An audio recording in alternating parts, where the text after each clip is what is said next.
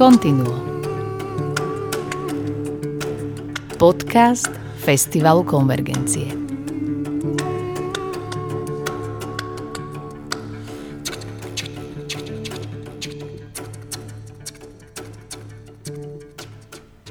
Vítajte pri počúvaní podcastu Continuo.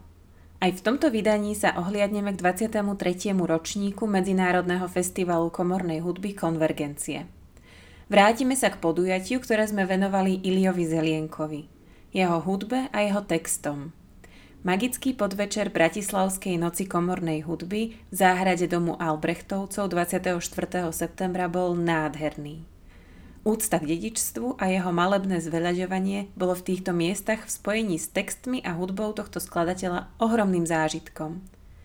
Večer uviedol muzikológ a dramaturg festivalu Andrej Šuba. Texty čítal Robert Roth a hudobne večer tvorili Boris Lenko na akordeóne a Ondrej Veselý na gitare. Ak práve nešoférujete, zatvorte oči a preneste sa do mestskej záhrady za súmraku.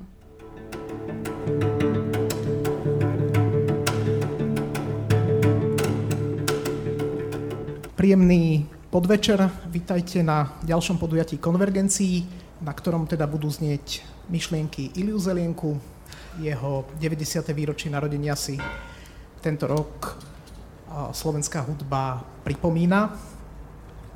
Hudba je posolstvo o človeku, povedal Zelienka, a jeho texty sú nielen posolstvom o človeku, ale posolstvom o umelcovi, posolstvom o dobe, v ktorej žil, ale môžeme povedať, že aj posolstvom o tom, čo stále žijeme, pretože mnohé tie myšlienky, ktoré tam zaznievajú, sú nadčasové. Tie texty, ktoré budete počuť, pochádzajú z, z dvojzväzkového výberu Ilia Zelenka rozhovoria texty, ktoré, ktorý vydalo v roku 2018 Hudobné centrum.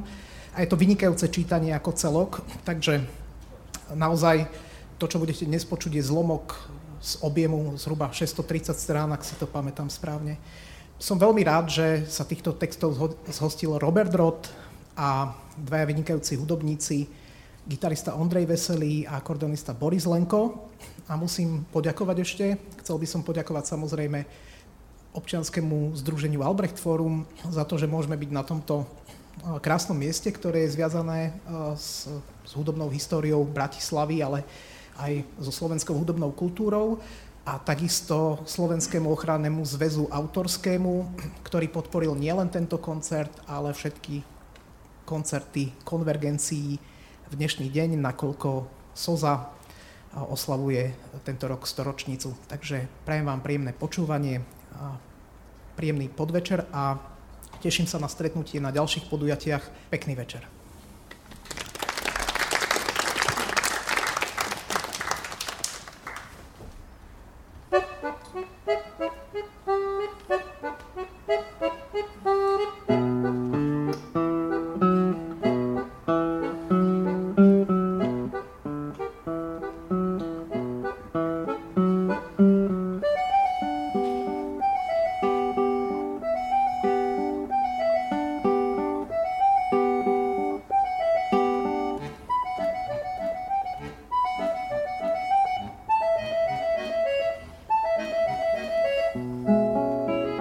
Música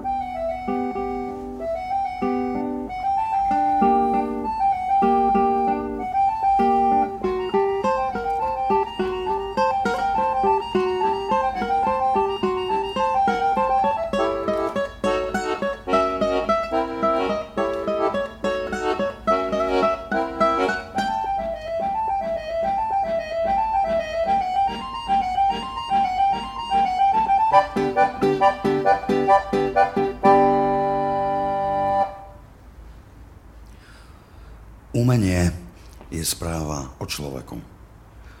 O celom človeku, o jeho nesmierne zložitej osobnosti. Je správou adresovanou iným, nemenej komplikovaným ľuďom. Kým vo vedných odboroch, skúmajúcich človeka a jeho vzťahy k societe, živej i neživej prírode, je nevyhnutná špecializácia a možné zovšeobecnenie. Potreba hľadania spoločného ľudského menovateľa v umeleckej výpovedi vyústiujúca do snahy zovšeobecňovať, prináša nebezpečenstvo schematizmu, uniformity alebo moralizovania. Preto umenie zdá sa byť podivným hybridom zvláštneho a spoločného. Jeho cesta k príjemcovi sa uberá, zdá sa, tiež dvoma smermi.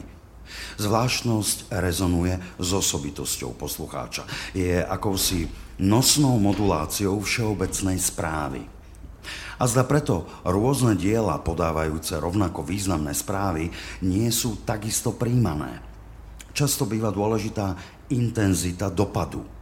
Nie je úmerná rozsahu a kvalite informácie. Básnicky silná výpoveď o podvečernej melanchólii rozpršeného mesta môže vyvolať explóziu asociácií. Pyramídu stehličiek intímnych zážitkov si stavia sám čitateľ. Naopak, Zložitá didaktická výpoveď, informácia o spleti názorov i zážitkov, hoci utkaná do dômyselného celku, môže spôsobiť chladom odborného traktátu. Nevzbudí spolutvorivú účasť. Konzument prechádza z úctou a obdivom pomimo. Anatómia diela ukazuje nepreniknutelnú spleť nervov tvorivosti. Odhodlanie tvoriť je smelosťou chirurga dotýkajúceho sa skalpelom živého mozgu. Bremeno zodpovednosti pri tvorbe môže sa stať prekážkou, ak človek neuverí niekedy šepotu intuície, ktorá asi nie je ničím iným než žiarou túžby, rozstavenej skúsenosťou vlastného rozumu aj srdca. Tak ako cudzí ľudia môžu si byť blízky na prvý pohľad, i hudba, básne, alebo obrazy prenikajú k nám cez zvláštny filter. Žiará túžby nebyť sám, byť niekomu potrebný. Hovorí často šepotom intuície o tom, čo si máme vybrať. Umenie nie je jedno. Tak ako si vyberáme medzi filmom, divadlom, knihou, básne alebo prózy, vyberáme si aj v hudbe. Barok, romantický koncert, stravinského balet, Schönberg, Šostakovič, elektronická hudba, indický alebo japonský folklór. Aká rozmanitosť. Akademický spor o tom, aká má byť dobrá hudba, pripomína bitku cínových vojačikov, hrmenie vyrábané za divadelnými kulisami, plameň z červených papierikov. Niektorá hudba uháňa v naleštenej karosérii po asfalte. Iná putuje po zarastených chodničkoch. Jednu i druhú môžeme milovať. Po rýchlosti, elegancii a švihu asfaltovej krásy utiahneme sa do ticha chodníčkou uprostred zamysleného lesa. Je možné pýtať sa, čo je lepšie, ľudskejšie, súčasnejšie. Dá sa hovoriť o jednom, o kvalite a pravdivosti, teda o hodnote. A tá sa v umení tak ťažko meria a váži. Počas burlivého vývoja umenia obávatili sme sa nielen o množstvo diel rôznych slohov, ale aj o množstvo predsudkov. Moje kredo. Všetci žijeme životom stromu. Prinášame kvety, plody, korunu k hniezdeniu, poskytujeme tieň pútnikovi a napokon úžitkové drevo na kvalitnú rakvu. Kvety ozdobujú mladosť, plody nasycujú a zaháňajú smet. Nevypestoval som orchidej a zdá iba prosté polné kvety, možno neboli ani aranžované do čarovnej ikebany. Vždy však chceli robiť radosť iným. Každý si s kvetov viaže inú kyticu a s plodov obľubuje iné. Mojím krédom je snaha poslúžiť. Byť užitočný. Byť dobrou jabloňou, ak som jabloň. Byť dobrou lúkou pre včely.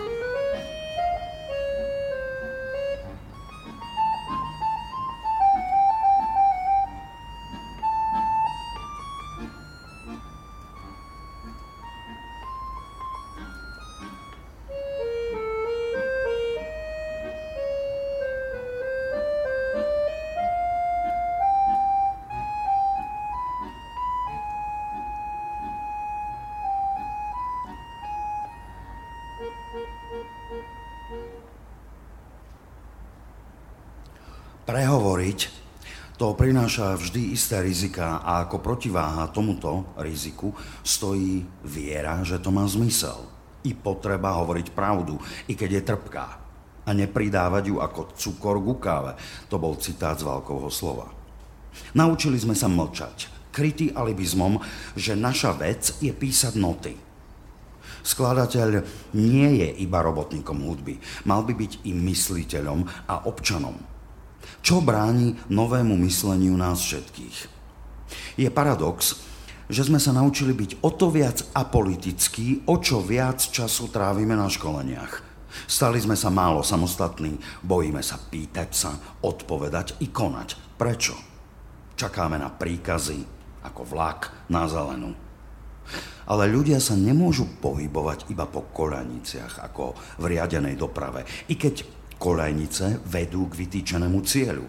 Nechcem hlásať anarchiu, iba vzdať poctu individualite ľudského ducha. Ale je možný akýkoľvek pokrok bez omilu? Právo na omyl je garanciou iniciatívy a tvorivosti vedeckej i umeleckej. To, čo ma bolí a čoho sa obávam ako hrozby v našej societe, je stagnácia ducha z obavy nesprávneho kroku.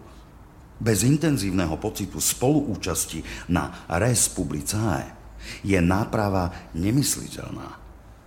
Nemožno prežiť život na predpísanom priestore, ktorý bol priskromne odhadnutý ľudskému duchu a byť pritom tvorivým.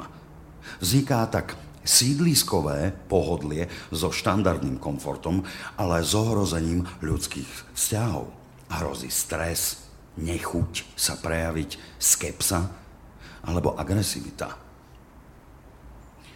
Komponuje sa, hrá sa a vysiela sa. Treba sa však spýtať, čo sa skladá, hrá a komu? Nevytvorili sme si tak trochu interný a začarovaný kruh, malé akademické divadlo pre úzky okruh hudobnej obce a tá ako sa mi zdá, je už trochu unavená stereotypom každoročných prehliadok s prevahou kvantity nad kvalitou. Slabú návštevnosť na zväzových koncertoch počas roku nemožno ospravedlniť iba nedostatočnou profesionálnou etikou členstva alebo kumuláciou kultúrnych podujatí. Korene sú hlbšie a zrejme súvisia s javom, ktorý by som metaforicky nazval sídliskovou pasivitou, stupňujúcou sa až do izolácie. Nechuťou príjmať nové v predtuche, že nové bude iba akademickým prežúvaním starého sústa. Zaslúži si zlá skladba, aby bola hraná. Nech sa radšej kvalitné dielo hrá dva razy. Počul som veľa nepodarkov, nielen na týždni našej tvorby, ale i v televízii, rozhlase, na bežných koncertoch a na gramoplatniach opusu. Potom je na porúdzi otázka. Ako si to vie niekto zariadiť?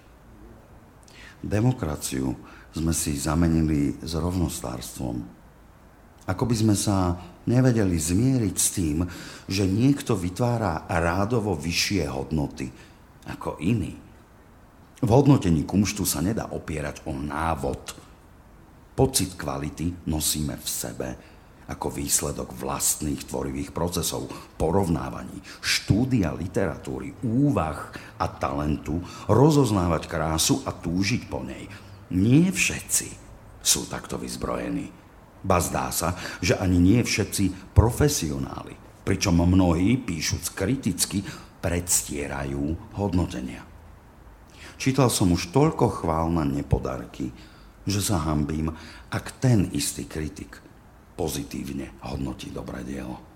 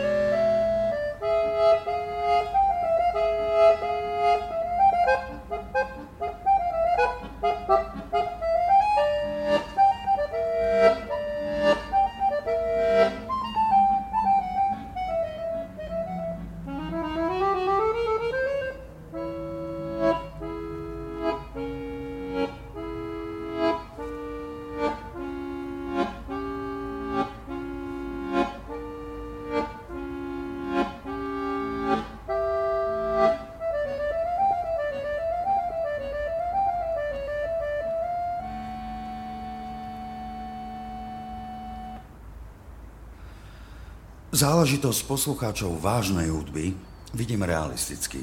Neočakávam, že by získala masové publikum. K tomu prispieva aj ohromná schizma, ktorá sa v našom storočí stále prehlbuje. Schizma medzi umeleckou a populárnou hudbou. Táto schizma samozrejme postihuje aj ostatné druhy umenia, ale zdá sa mi, že v hudbe sa situácia javí hrozivejšia práve zásluhou mass médií, pretože pred zvukom sa nedá ujsť. Počujem ho, aj keď nechcem. Siaha to až do takých obludných rozmerov, že niekedy musím chodiť s vatou v ušiach vo svojej záhrade, v ktorej nemám pocit súkromia, pretože sused alebo susedia v okruhu asi 500 metrov si púšťajú hudbu, ktorú majú radi tak nahlas. Stalo sa mi to dokonca aj na prechádzke v lese. Je to jeden z príkladov, ako sa môže moderná technika obrátiť proti človeku. Teda nehrozí nám iba atómové nebezpečenstvo alebo znečisťovanie životného prostredia chemickými látkami. Žijeme v období znečisťovania nášho prostredia a ničenia súkromia zvukom, dokonca hudbou. Povedal by som metaforicky, že počúvanie hudobnej detektívky, často hudobného porna, sa šíri oveľa intenzívnejšie, lebo cesta k nemu je najpohodlnejšia. Doslova si ju možno vypočuť aj cez susedovú gramoplatňu. Niekto si myslí, že vážnej hudbe porozumie vtedy, keď ju bude študovať. Ja sa stotožujem s myšlienkou, že umenie, aj hudbu, treba cítiť. Je mnoho študovaných, ktorí si myslia, že hudbe rozumejú, dokonca o nej píšu, ale nevedia sa pri nej dojať. Neprejde nimi ten mrazivý pocit husej kože v najlepších miestach skladby a tak vidieť, že jej nerozumejú. Ideálny poslucháč je ten, ktorý má schopnosť dojímať za hudbou. Pritom si zachoval citlivosť, porozumieť jej bezprostredne, akoby zvláštnymi tykadlami. Keď je reč o tých tykadlách, platí to aj pre všetky druhy umenia. A práve ľudia vyzbrojení schopnosťou zacítiť priam podvedome výpoveď a hodnoty tvoria jadro obce umenia milovných. Napokon viem to trochu aj o sebe. Mal som hudbu rád oveľa skôr, než som ju vedel písať a čítať. A práve preto som ju začal študovať. Umenie sa nedá zúžiť len na to, aby vyvolávalo pocity radosti. Je veľa umenia, ktoré vyvoláva pocity smútku, dravosti alebo pokoja. Jednoducho. Je to široká škála nielen pocitov, ale komplexnejších výpovedí.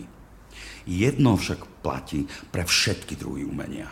Že musí vedieť vstúpiť do duše. A hlavné je, že mnohorakými spôsobmi v duši človeka pôsobí.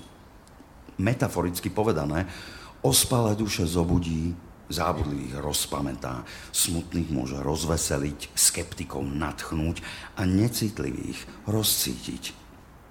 Zdá sa mi, ako by malo zvláštnu moc zbavovať utajené ľudské pocity ich škrupín alebo nánosov každodennosti. V tom je asi jeho najväčšia sila. I jeho zmysel. Často sa ma pýtajú na humor v hudbe. Málo kto ho totiž predpokladá vo vážnej tvorbe jeho však riedka dávka napríklad v skércach Beethovenových symfónií. Ibaže koncertné publikum sa prenáša väčšinou ponad tieto veselosťou a vtipom hýriace časti s tvárami stuhnutými, úctou ku géniovi, tragédie a osudu. Ale humor s tragédiou vodia sa za ruky ako milenci naozajstnej reality. Ctia sa navzájom a pomáhajú si.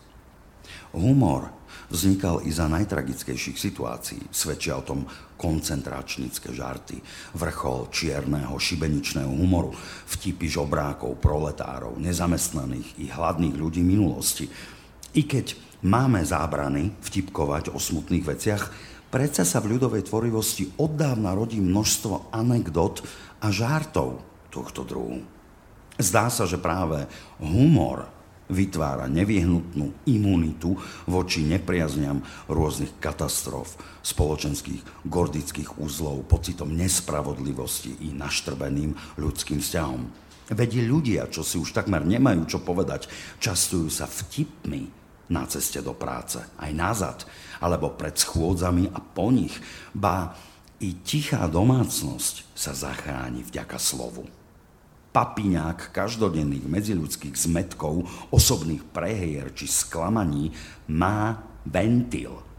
Tlak sa vyrovnáva, guláš sa varí ďalej a napokon nielen nasíti, ale aj zachutí.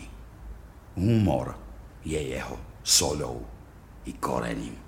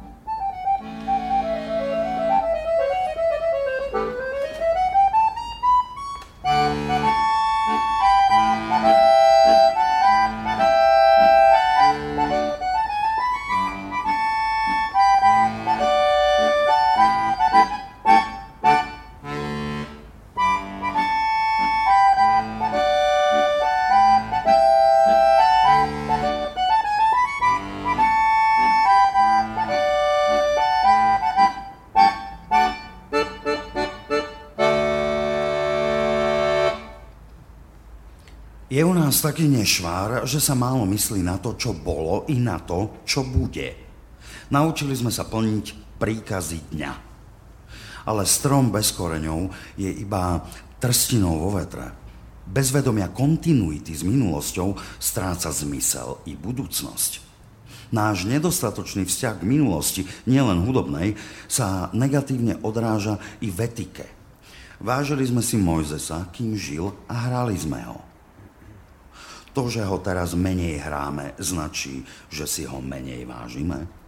Týka sa to Belu, Albrechta, Grešáka a raz i nás, žijúcich. Vidí sa mi, že myslenie dnešného industriálneho človeka sa riadi nielen v ekológii, filozofiou po nás potobá. Zamorený obalovou technikou, obal predáva, zabúdame na zabalené jadro veci. Ale veď myšlienka nie je na jednorazové použitie. A hudba je myšlienka, názor, skúsenosť hlavy i srdca, most z minulosti do budúcnosti. Nepáľme tieto mosty, ani s túžbou postaviť nové. Keď budeme po nich prechádzať, uvidíme pod sebou hrby nepotrebných obalov. V minulosti bolo pre mnohých autorov veľmi výhodné využiť konjunktúru tzv. angažovanosti, lebo sa vyplatila. V budúcnosti vznikne kategória umelcov, idealistov, ktorí prv než vezmú cerusku do ruky, sa nebudú pýtať, čo za to dostanú. Bá, nebudú sa pýtať ani to, kedy sa to bude hrať. Ostáva len dúfať, že nevznikne nová kategória objednávok, ktorú by zrejme využila tá istá kategória angažovaných umelcov. Najhorší autor je predajný, lebo sa predáva duchovne. Bol ochotný písať na objednávku pre KSČ a je alebo bude ochotný vyhovieť objednávke ktorejkoľvek strany či hnutia aj v budúcnosti. Dobre vykonaná práca v umení predstavuje vyššiu hodnotu ako priemerne či zle vykonaná a navyše bez talentu. Možno ju merať niečím, čo je viac ako finančná odmena. Je to šanca pretrvať. Slovo pretrvať je asi ústredné nielen pre umenie a kultúru, ale pre život na tejto zemi vôbec. Ak hovoríme o totalite, Treba si uvedomiť, že to nebola celkom rovnomerná čierna čiara, ktorá od 48. do 89. roku všetko rovnako preškrtla. Za najhoršie pokladám obdobie od 50. do 60. a od 70. do 80. roku. To prvé sa prejavovalo priam idiotskou cenzúrou, keď aj najmenší náznak napríklad smútku alebo melancholie indikoval autora ako nositeľa protištátnych úmyslov. Platilo to aj o hudbe, ktorá mala byť podľa Ždanova jasná, jednoduchá, rozumej primitívna, ľahko zapamätateľná a najmä optimistická. Stranické a štátne vedenie ruka v ruke s vedením umeleckých zväzov strážilo hermetickú izoláciu tvorcov. Odtrhnutosť od sveta viedla k apoteóze národnej hudby. Teoretici hľadali národné motívy, prvky, harmónie a rytmy najviac tam, kde ich nebolo. Vybočiť z národnej tonality bolo hriechom. Veľký význam sa pripisoval názvu diela. Vznikla akási nomenklatúra dobrých a zaručene spolahlivých názvov. V prvej skupine boli priame vyjadrenia oddanosti revolúcii. Február, október, KSS, Stalin, Mier, Gottwald, diela mimoriadne odmenované. Druhú skupinu tvorili veselice a radostné finále, ódy, spevy o lesoch a tak ďalej. Sú aj takí, čo v čase radostného pracovného vzopetia nášho ľudu píšu karikatúry a nezrozumiteľné bľaboty. Tak, ako si sa dobovo komentovali pokusy opustiť národnú tonalitu. Keď som v 54. roku napísal karikatúru pre klavír a v 58. druhé klavírne kvinteto, Vtedajší predseda Zväzu slovenských skladateľov mi v zjazdovom referáte venoval vetu. Ešte neodrástol zo školských lavíc a už sa poklonkuje smerom a smeríkom západu. V rámci tonality boli aj 60. roky. Na to nemožno zabudnúť. Najmä v umení vtedy kulminovala reakcia na absurdné príkazy predchádzajúceho obdobia. Skvelé výsledky oslobodzujúceho sa ducha sa ukázali v novej vlne filmu, v malých divadelných formách i v hudbe a výtvarnom kumšte. Tým krutejšie boli nožnice normalizácie.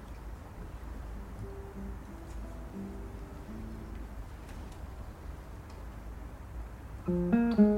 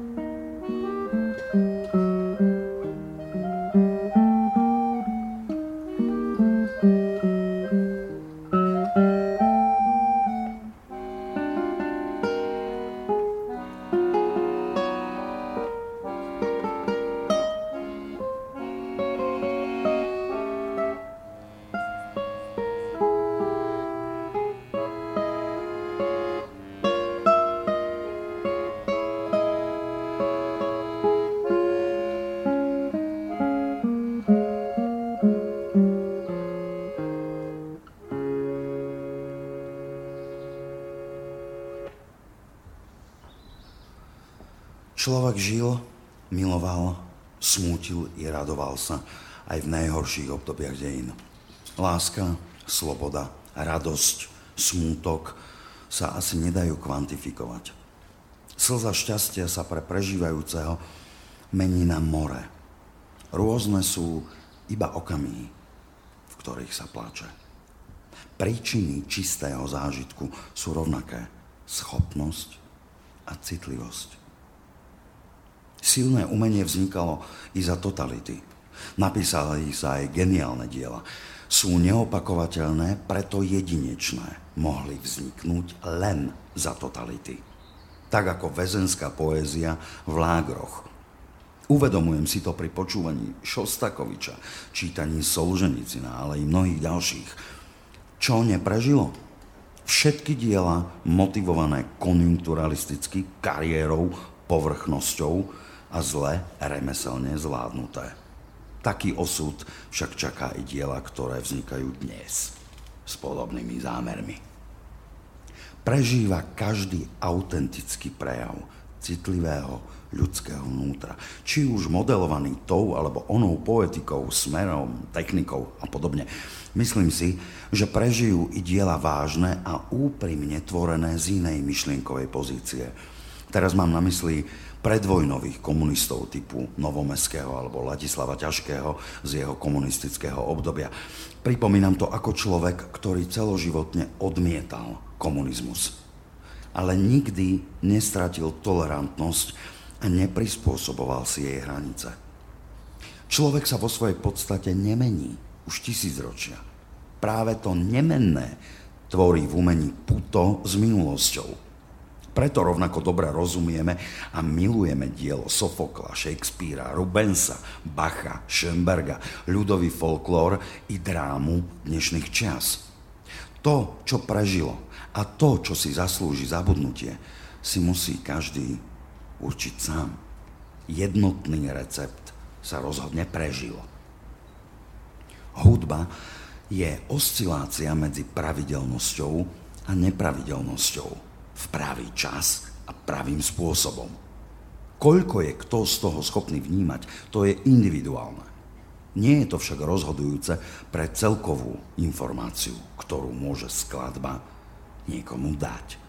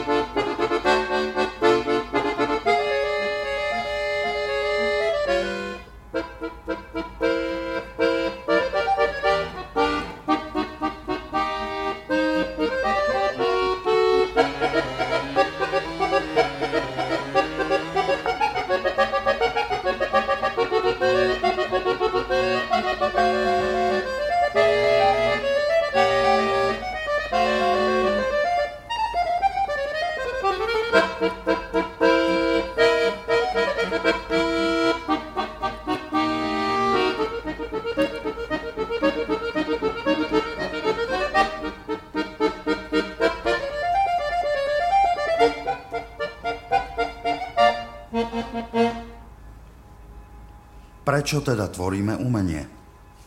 S touto otázkou na dennom menu by som bol ochrnutý, nemohúci skladateľ. Nechcem ani len hľadať odpoveď. Pokiaľ tvorba nie je ako vzduch pre dusiaceho sa, alebo voda pre smedného, nemá zmysel. Všetky reči o zmysle umenia etickom, estetickom, humanistickom, vlasteneckom, terapeutickom, racionálnom, duchovnom a tak ďalej, sú iba následné, sekundárne, často alibistické štilizácie. Ak by umenie nemalo mať hlbší zmysel, než ho vieme vysloviť, formulovať, definovať, bolo by to veľmi málo. Veď efektívnejšie je byť vlastencom v parlamente – racionalistom v ekonomike, etikom na kazateľnici, terapeutom na psychiatrii a humanistom pri organizovaní dobročinných akcií. Aký je teda ten hĺbší zmysel? Pri odpovedi na túto zákernú otázku neslobodno prepadnúť špekulácií. Ak sochár vytvorí sochu mladej ženy, skamenie čas. Ak maliar namaľuje slnko tesne pred západom, zastaví ho. Ak skladateľ zmrtvie proces hudby na jedinej tónine, na jednom opakujúcom sa modeli, vybudoval priehradu proti rieke času. Ak básnik sformuje do verša jedinečný okamih, zážitok, myšlienku, odsúdil ju do roli voskovej figuríny pre Madame Čas. Zdá sa, že tvorba je väčšným bojom proti času. Je elixírom života pre minulosť. A všetci tvorcovia sú vlastne alchymisti, usilujúci sa o onen elixír. Orientácia na duchovno by mala byť v dnešnej dobe deliacou čiarou medzi skutočným umením a komerciou, rovnako ako bola v nedávnej dobe hranicou medzi ozajstným kumštom a ideológiou. Komercia ohrozuje svet ducha, tak ako predtým materialistická ideológia. Jeden mladý zahraničný skladateľ mi raz povedal, tak rád by som napísal niečo pekné, a ušľachtilé. Ale nemám objednávateľa. Ani sponzora. Myslím si, že ak zotrvá na takomto stanovisku, ťažko ho navštíví ozajstná múza. Už od mladosti som počul vnútorným sluchom hudbu. Vždy plynule a v tempe, v kompletnom zvuku orchestra. Pokus o notáciu poskytol iba úbohé fragmenty. V klavírnej improvizácii sa mi darilo. Hral som celkom podvedome, ale pri pokuse zapojiť kontrolu vedomia sa niť hudby zrazu pretrela. Všetko som zabudol ako pri náhlom precitnutí zo sna. Zvláštne bolo to, že som počul alebo i improvizoval zložité harmónie, o ktorých som teoreticky nevedel nič tak sa začalo moje učenie, aj mučenie, z nultého bodu. Tradičná náuka o harmónii, kontrapunkt a tak ďalej, obdobie prísnej racionalizácie hudby. Keď som dospel k slušným výsledkom v racionálnej analýze, zistil som, že neskomponujem nič, okrem banálnej napodobeniny. Hudba sa rodí v inom hniezde. Vrátil som sa k vnútornému počúvaniu, a k improvizácii. Snaha o notáciu po úsekoch. Vznikali tak akési skameneliny hudby, ukladané do múru. Analýzou som ich nevedel ohmatať. Málo sa podobali teoretickým príkladom, ktoré som konštruoval vyše roka. Dva roky som zápasil o výklad a pochopenie skamenelín. Môj učiteľ Ciker mal preto našťastie pochopenie. Hovoril, celkom tomu nerozumiem, je to bizarné, ale niečo v tom tuším.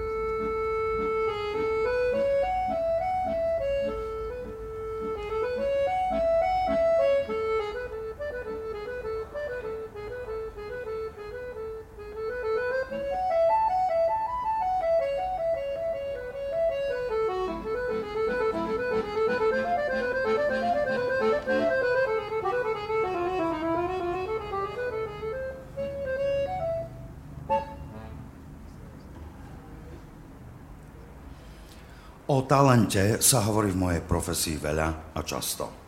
Jeho relativita je taká veľká, že nikto si nemôže byť istý, či ho má. Ak zaň považujeme onú minimálnu schopnosť zvládnuť schémy hudobného prejavu od intervalov rytmu naučených harmónií po typové riešenia formy, tak ho má veľa ľudí. I pri minimálnej fantázii sa dá predstierať hudobná skladba. Je to predsa remeslo ktorému sa možno naučiť. Predsa však mnoho zdatných hudobníkov nekomponuje. To značí, že talent predpokladá isté dispozície k autorskému prejavu. Chcieť niečo povedať. Treba zdôrazniť, že cvičenie talentu nespočíva iba v tríbení odbornej zložky. Naopak, veľmi dôležité je posilňovanie integrálnej osobnosti, cez trnistú cestu neustáleho prekonávania prekážok v podobe znalivo dezintegrovaného sveta. Metaforicky. Aby akoby odolnosť ducha posilňovalo neustále striedanie ľadových sprch skepsy s horúcou saunou eufórie.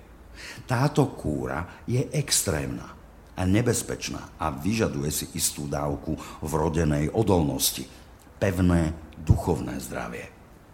Talent, spradený z veľmi jemných, subtilných pavučiniek, je často na pokraji zrútenia, teda hygiena, predpokladá okrem energie ako základného zdroja, vôle a trpezlivosti i odolnosť. Realizácia talentu si vyžaduje celého človeka v jeho duchovnom priestore aj čase. To naráža na základné konfliktné situácie. Treba sa vedieť vzdať mnohého ľudského, príjemného i nevyhnutného a vstúpiť do dobrovoľnej reole umenia. Umenie je ozajstným umením vo svojich vrcholoch. Priemer má len funkciu umelecko-spoločenského podobia, kultúrneho rámca a podpriemer je nechutný. Preto sa všetci tlačia na Parnas, kde je málo miesta. Závisť vzniká po trase výstupu pri pohľade na obsadené vyššie priečky a prejavuje sa zadýščanosťou. Toto však považujeme ešte za relatívne ušľachtilý druh závisti, pokiaľ ide o porovnávanie tvorivých potenciálov a umeleckých výkonov, i keď následky sú menej ušľachtilé, ohováranie kolegov, znižovanie významu ich práce, udavačstvo na vrchnosti a tak ďalej. Nižšie druhy závisti sa týkajú konzumnej súťaživosti. Kto má koľko statkov, akého druhu a typu, posledné módne novinky a podobne. Princíp je rovnaký, lebo aj hmotné statky majú byť vystavené na obdiv susedov. Slúžia k povyšovaniu sa, k zvyšovaniu vlastnej autority a moci. Je paradoxné, že najcennejšie vlastnosti človeka, tvorivosť, iniciatíva, súťaživosť a ambícia, plodia súčasne duševnú sepsu.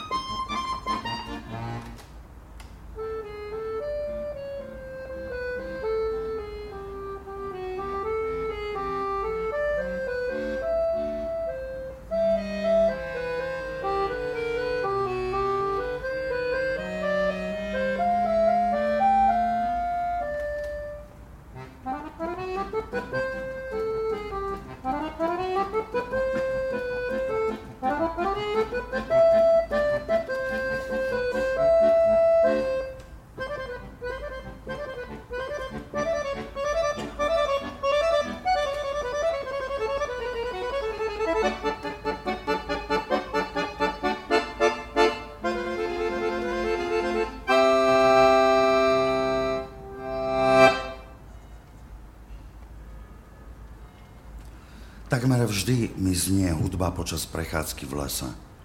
Býva taká kompletná a ucelená, že sa z nej ťažko vyberá niečo užitočného pre skladbu, na ktorej práve pracujem. Na mimohudobné inšpirácie radšej reagujem slovne v rozhovoroch. Ale čo vlastne je inšpirácia? Myslím si, že je to stav energetického nabudenia mysle, ktorý prináša koncentráciu všetkého, čo sa v nej v normálnych stavoch nachádza. Akoby inertne a nespojito. Inšpirácia vytvára silné nutkanie po spojitosti. Nazdávame sa, že nie je výsadou iba umelcov, ale všetkých ľudí. Nie každý ju využíva k tvorbe, mnohí iba k zábleskom šťastia. Vedcov, ako sami priznávajú, posúva v riešení problémov. Budúcnosť hudby. Ale nechcem byť skeptikom. Verím, že história umenia sú dejiny protestu.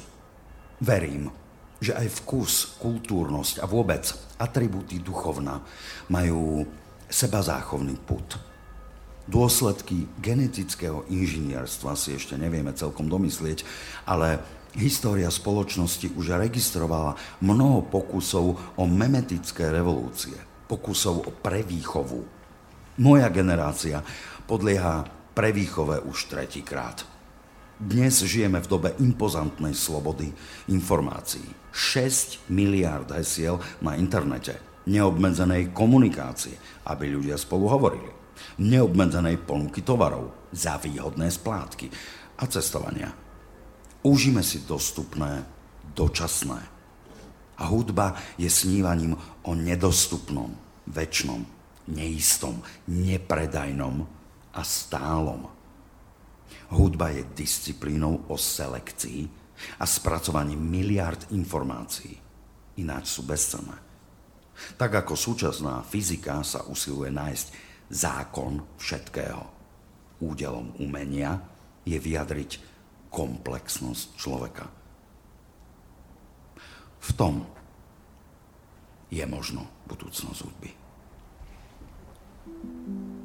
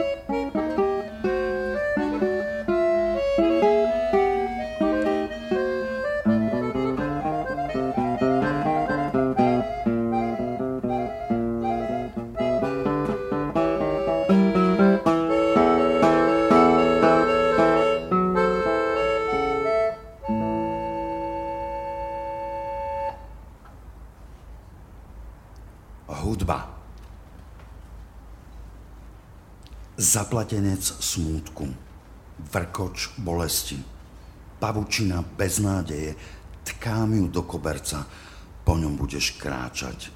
Až k dverám vlastného ticha, nepochopenia, výkriky, bodné rany trúb, olovené stakato, temné basy. Zakryjú slnko tvojej pokojnej pláže nevnímania, učesané vlny modrých sláčikov, stádo obojov a dôstojný orgán. Celkom zbytočne kolíše tvoje zabudnutie. Príde čas zvonov.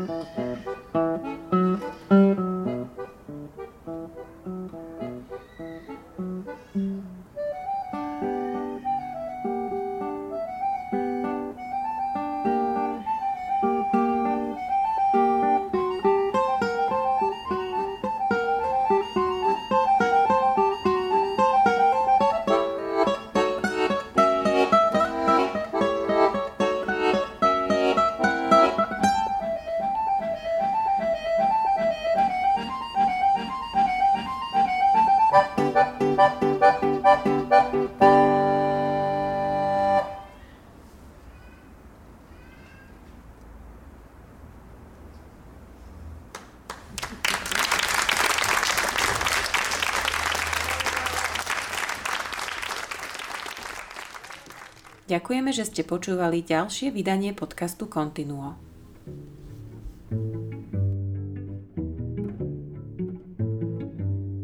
Continuo. Podcast Festivalu Konvergencie. Z verejných zdrojov podporil Fond na podporu umenia.